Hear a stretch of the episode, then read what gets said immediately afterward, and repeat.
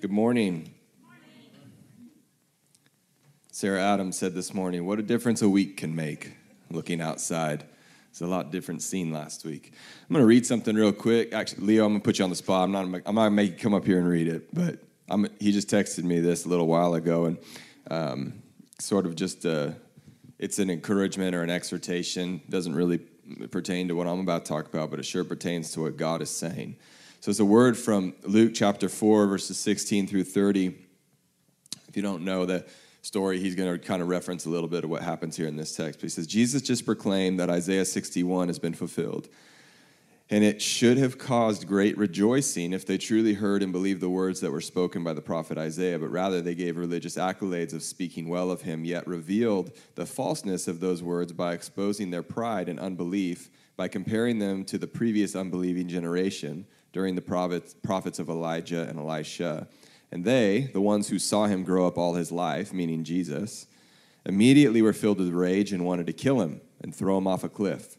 Jesus is revival personified. We should take care that we don't do the same thing when revival breaks out, the same thing as the religious leaders, the same thing as the people that were in the temple listening to Jesus prophesy about himself. Take care that we don't do the same thing when revival breaks out in our midst but we allow the revelations of pride and unbelief in the recesses of our heart so that we can repent of it and ask for childlike humility and belief in all that Jesus says of himself through Moses and the prophets.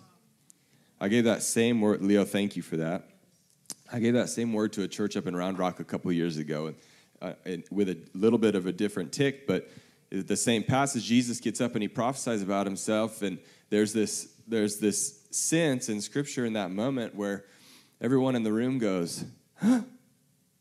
Like, because they, they realize, like, this, this is him. This is the Messiah. And then somebody speaks up, and you know what they say?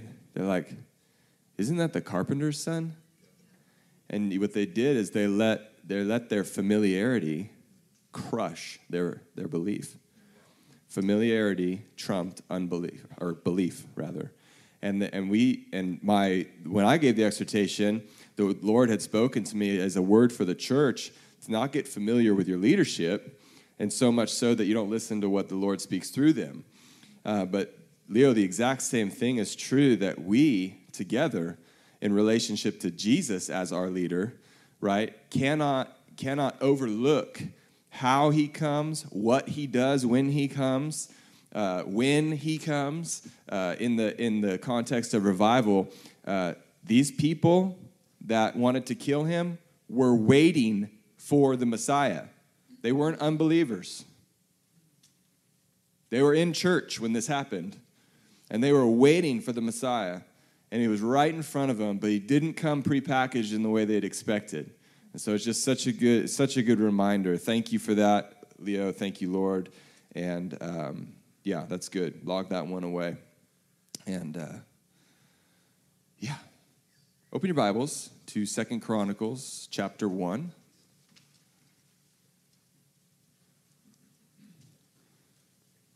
I like the Old Testament. I like the Old Testament in light of the New Testament that shines a lot of light on it but I also like pulling a lot of principles out of it that we can directly apply to our lives today, and that's what we're going to do today. The hour that we're in, um, not 11, 20 hour, but the, the hour that we're in at this time and uh, this point in history, we as the church, uh, especially over the last year or so, have been faced with many, uh, many difficult uh, decisions and things that we need to work through and positions that we need to find ourselves on one side or the other of. Okay, we've had to face things that we've had the um, privilege of not having to face in a long time or ever in some of our lifetimes.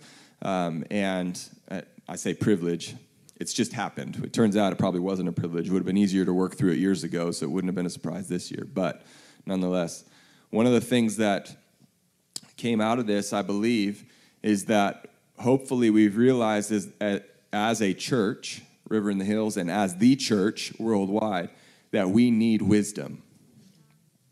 If you haven't realized that, you need wisdom. because because no one has arrived. No one that's still living here on this planet has arrived. We all need, we, we all desire or should desire more, but we all need more. I'm going to define what I mean by wisdom here, and we're going to talk a little bit about the, the, begin, the early reign of, of Solomon after his dad, King David, died. And, um, but then we're actually going to to do or like there's going to be an action step at the end we're going to do the same thing that solomon did because it's one thing to be like yeah we need wisdom and then just leave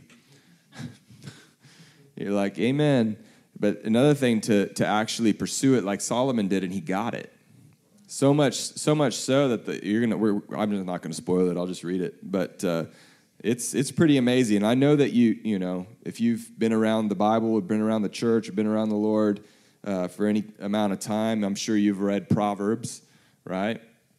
The book of wisdom. Some people are really offended at Proverbs. They're like, ah, Proverbs, Proverbs. I'm like, you're probably not a very wise person then. But, uh, but it's just filled with, with proverb after proverb of, of wisdom. And you read it and you're like, oh, like, like if, if people were to write down Bill Johnson quotes nowadays, just one after another in verse form. You'd be like, oh, is this from Proverbs? You're like, no, that's just from Bill Johnson, right? It's just these little one. That's what Proverbs is. Sometimes there's not even continuity to it. It's just like wisdom, bam, wisdom, bam. You're like, well, that was about work, and this one's about marriage. This one's about parenting. This one's I don't even know what this one's about, and it's all in the same proverb, right? And it's just it's just great. So, um, gotta love it easily quotable. I'm going to read just a quick story here, and then we're going to get into this. Uh, you can follow along with me. I'm reading from the New International Version. If you don't have that version, no one's perfect, but it'll be on the screen. No, I'm just kidding. Totally kidding. don't throw out all your PBS, NBC, NLT, whatever. Solomon, starting in verse 1 Solomon, son of David, established himself firmly over his kingdom for the Lord his God was with him and made him exceedingly great.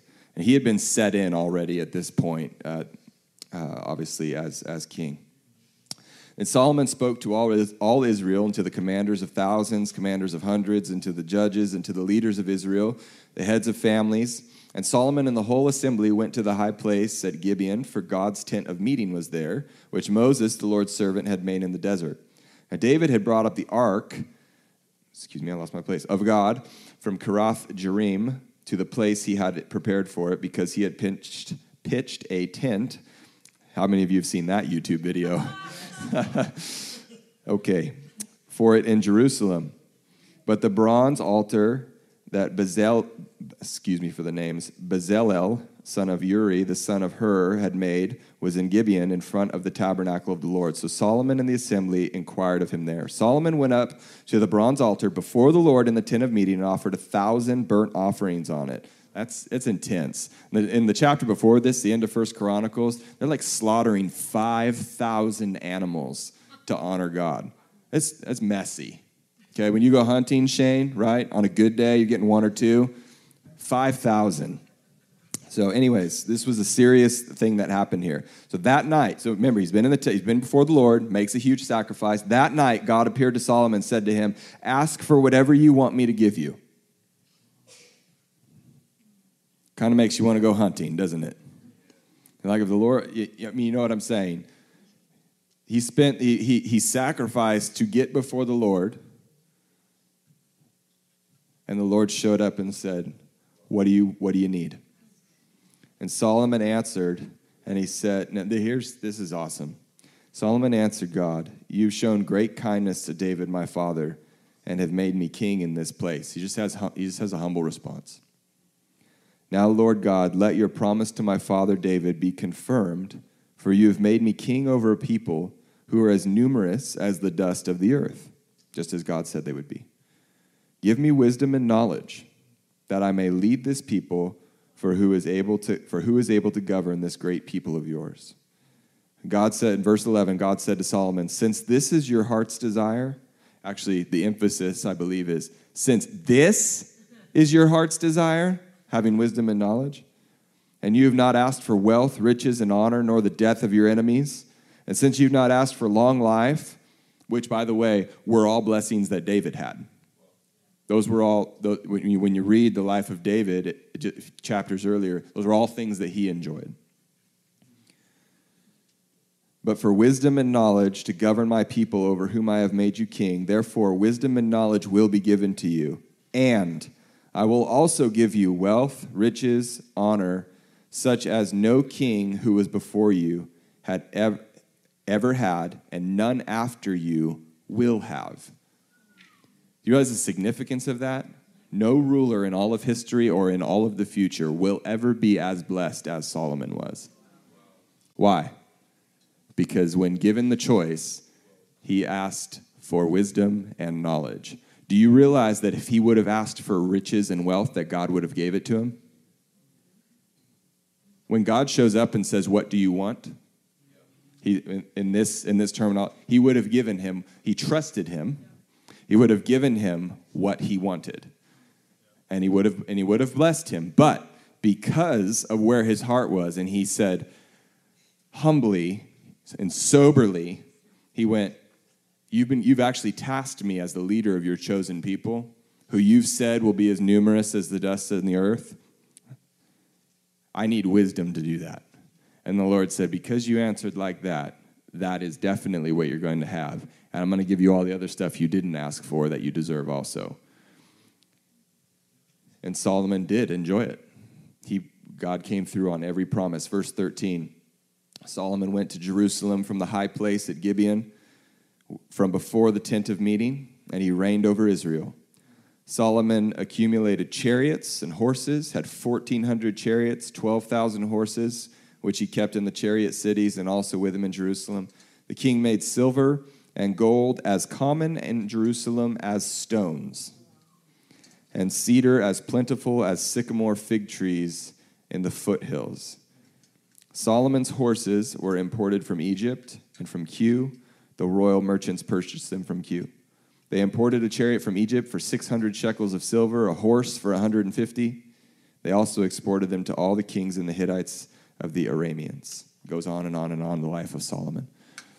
Here's a few points that I want to draw out. When we say wisdom, I'm talking about I'm talking about supernatural insight and revelation. This is this is God's wisdom, wisdom from heaven. Okay, you, some of you may know some people who you consider wise, and and you're relating that wisdom to maybe a level of intelligence that they have, or education, um, or life experience, and that's all valid.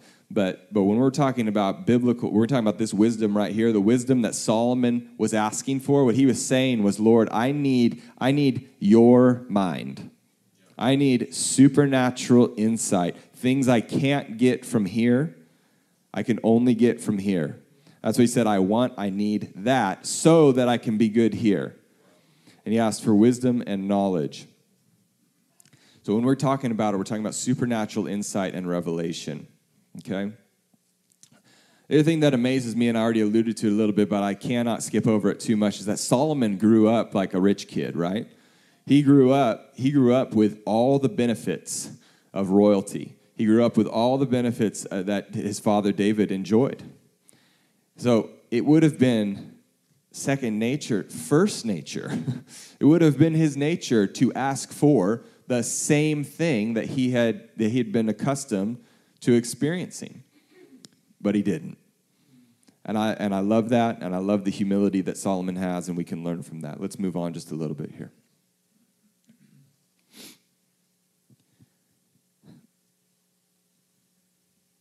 We can learn a lot about ourselves from what we ask the Lord.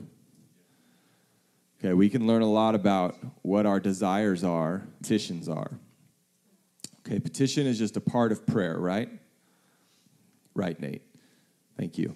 So, but it is it is sometimes it is sometimes something that we are a little heavy on, right? We've talked about we're not talking about that before. We're not talking about all the different types about thanksgiving and praise and intercession and and these are all valid parts of prayer. But part of it is petition. We the Lord said, "Ask, and you shall receive." Okay, you don't have because you don't ask. There's definitely a there's definitely a call from the word of god that says ask me he wants to he wants to hear okay and so what we're asking will tell us a lot about where our heart's at. Just like we see where Solomon's heart was at, Solomon wanted in his heart of hearts, his purest desire before the Lord was to be a good, solid, reliable, righteous leader of the people that God had entrusted him with. That's what he wanted. Do you know how we know that? Because when given the choice to ask for all the money, he's like he got a genie in a lamp. One wish. And what would you wish for? A thousand wishes? Or would you wish for all the money in the world? Do you ask for all the power in the world? No, he's like, no, I just, I need wisdom from heaven. That's where that's how you know where his heart was at. Where's your heart at? Where's my heart at? You can tell by what we ask for. This isn't a message about correcting you where your heart of petition has been before the Lord. You guys can work all that out on your own. But my my exhortation today is that I think that we I think that we could benefit greatly from, from asking for wisdom and knowledge just like Solomon did. And I'm going to give you some reasons why. Wisdom isn't, I said already, isn't just intelligence, not just being intelligent. It's not, uh, it's not like, hey, this guy's wise because he's 70, right? You don't just grow into it, right? I know that Proverbs, the book of wisdom, says that the gray hair, right? It's like your crown of glory and wisdom and uh, but you just you don't just kind of stumble into that okay it's not like you wake up one day wise because you turned a certain age it's not how it works um, i know very wise young people i know very unwise old people so it just age helps but it it's not the uh, it's not the indicator um, this wisdom this supernatural insight it's not just knowing what to do, but how to do it, why to do it, when to do it. Wisdom is the what I call the application of knowledge. Okay, and, t- and speaking of spiritual gifts, we have word of wisdom and word of knowledge. Word of knowledge is the information, right? Glenn, Pastor Glenn just gave a few words of knowledge. Okay, words of knowledge. One was healing for backs, right? So, for for example, somebody has a word of knowledge say they come up, I come up here and I say, hey, I have a word of knowledge. Uh, I heard the name Karen. Okay, well, that's not, the, the name Karen's not, I mean, if I come up here and say, hey, I heard Karen, nobody's getting saved probably. I don't know, maybe. But, but, but somebody comes with a word of wisdom and says, yeah, here, what I heard is that, is that Karen's been struggling, not, not able to get pregnant and that uh, and that the Lord just wants to open up open up your womb and and wants you to be pregnant, and we just want to release that over you as Karen here. Well, that was an application for the word of knowledge. Okay, so the word of wisdom was how to apply the word of knowledge. Does that make sense? So wisdom is is is the application of knowledge. It's the doing. Okay, you can have an immense amount of knowledge and no wisdom. Do you see that? You can know a lot. How many of you guys people know? I mean, we all know people who are like brilliant, right? They have all this knowledge, no idea what to do with it. That's where wisdom comes in. You won't know what to do with your knowledge without wisdom. The line, speaking in the, in the context of faith, in the context of the church, the line between faith and foolishness is wisdom. One act could be considered foolishness right here. The same act could be considered faith right here. Same person, even, right? Kyle gets a word. Kyle, I want you to, I want you to go run out in the street over there, and I want you to flag down the first car you see. I want you to knock on their window and tell them Jesus loves you. That's what I want you to do, right? So the, that, right? He gets this word. He gets this word, but so like if he's like before the Lord, that's a word of knowledge, and he goes in obedience, that's faith because that's that's radical, right? That's like how do you, don't even know who that's going to be. But he, if he's just sitting here like, what could I do that's really going to impress somebody? It's going to make me them think like I'm really faith. I'm going to go do this. and That's foolishness. Same exact act. The only difference is wisdom. How do you apply the knowledge you have? Does that make sense? Good. If it made sense, you have wisdom. You know how to apply it. I'm just kidding. It's all right. He's like, yes. All right. So, what do we get from this passage that we can apply in our lives? The first thing is that wisdom leads to humility, and humility makes a way for wisdom, right? Solomon asked for wisdom because he was humble, and as the Lord gave him more wisdom, he did more humble things, right? Because he had this revelation from heaven, and part of the revelation from heaven is that God opposes the proud. That's in the word, right? Humble yourself in the sight of the Lord, and he will lift you up not be prideful in front of the Lord. Pride comes before the fall. Wisdom leads to humility. The second one is wisdom makes God a resting place or a home. The first thing that Solomon did after the Lord gave him wisdom was build the temple. First thing that he did, made a resting place. When he went to go, he went to the tent of meeting. Remember, he had to travel to it to, to, to, to burn offerings before the Lord to give him sacrifices. That's what context he was in when the Lord showed up the same night and spoke to him and said, What do you need? He was before the Lord. Wisdom makes God a resting place. The third thing is that wisdom provokes us to love. Solomon was, and, and maybe mean, he was the wisest man on earth at the time. He probably, even to this day, I don't know, I don't have a metric for this. He may be the wisest man that ever lived. Okay? but he was at least probably top three. Okay? I don't know. I don't know everybody. God hasn't revealed that to me. I don't know. So, but nonetheless, he was wise. He wrote Proverbs and Ecclesiastes, and he may have written Song of Solomon also. Okay? If he didn't write it, there, I'm not getting into that today. If he didn't, if he didn't write it, it's at least about him or concerning him. Okay? He has he's the only person directly mentioned by name in the book. Have you read Song of Solomon? It's a manual for love, okay? And love making. It is. Are you going to tell me that he got there without wisdom? No.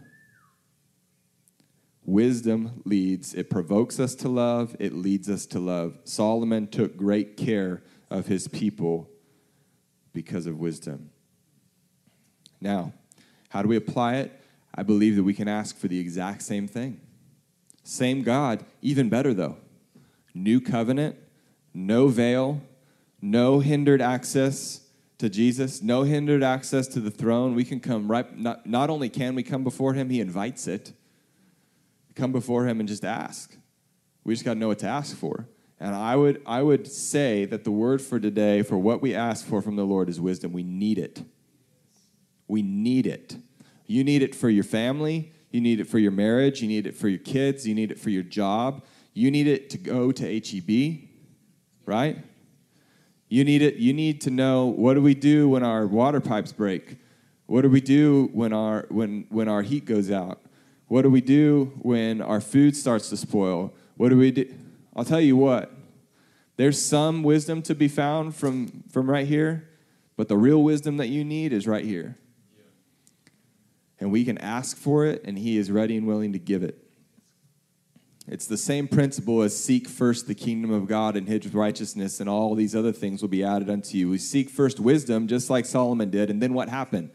Wealth, riches, power, defeating of the enemies, long life, all those things just followed.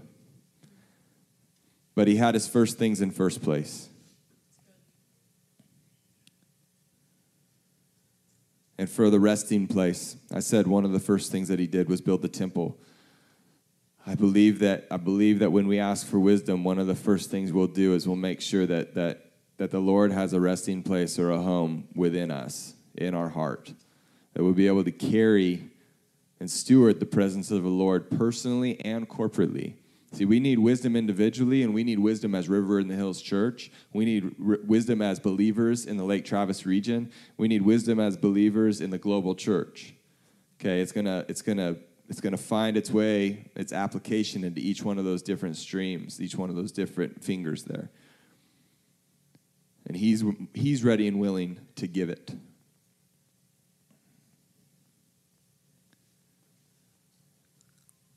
Supernatural insight and revelation. That's what we need. We know we need to know how to make informed decisions, how to respond, how to grow, what to say yes to, what to say no to.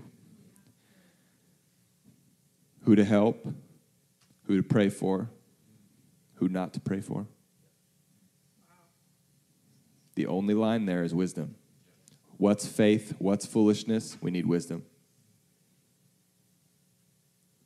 Let's follow Solomon's example. I'm going to invite Pastor Glenn up um, just for, and the band, if the band could come back up here as well. Sloan just texted me a verse here. I'm going to read it. It's from Proverbs. Passion Translation. Ooh. Proverbs 21 22 says, A warrior filled with wisdom ascends into the high place and releases regional breakthrough, bringing down the strongholds of the mighty. But, I mean, that's awesome. I love that. We're to we're to just have uh, just a time of, ministry here that I'm, I've asked Pastor Glenn to lead. And the reason I'm asking him to lead it is because he's one of the wisest guys that I know. Not a wise guy. one of the wisest guys. And, uh, and the Lord has, because I know that I know that he's I know that he's spent time before the Lord asking for wisdom, just like Solomon has. I've heard him do it. I've come to him with things through the years. I've seen other people come to him with things that are just like, this is probably going to be a big deal. This is probably going to be hard. And he'll stop and he'll go. Sometimes he takes maybe a couple hours to pray it through. Sometimes he's just got it and he goes, let's do this. Let's respond like this. And it's like, oh, oh, that was easier. Oh, that tore down that offense. Oh, that put out that fire. Oh, that, and every time. So I, I wanted him to lead this time and uh, and impart. So not only I'm gonna let I don't even know what he's gonna do. I don't care. It's gonna be good. good. But I also also know that there's a there's a spirit of impartation that why would we not want I'll tell you what, if there's someone here in the room and they're like, Hey, I prayed for 18 people this week and they all got healed. Well, they're probably gonna lead the healing time, the ministry time. Why? Wisdom. right? When someone's on a hot streak, when they've got the hot hand, get out of their get out of the Lord's way. The Lord Glenn has demonstrated wisdom in my life over and over and over and over again. I believe I have a level of wisdom as well, but why would I not? Why would we not want the best? And so, um, I'm I'm going to let him lead this time. And Lord, we just thank you for wisdom. I thank you for the life of Solomon that we can learn from, glean from. I thank you, Lord, that you've said ask. I thank you, Lord, that you're ready to answer when it's according to your will. And I know it's according to your will that we carry supernatural insight and revelation from heaven so we can make informed decisions, so that we can make faith filled decisions and not foolish ones. Thank you, Holy Spirit. Now come, Holy Spirit. Expose areas in our hearts right now Lord, where we've pushed wisdom aside or where we're acting foolish. Father, we need every ounce that you're willing to pour out. In Jesus' name.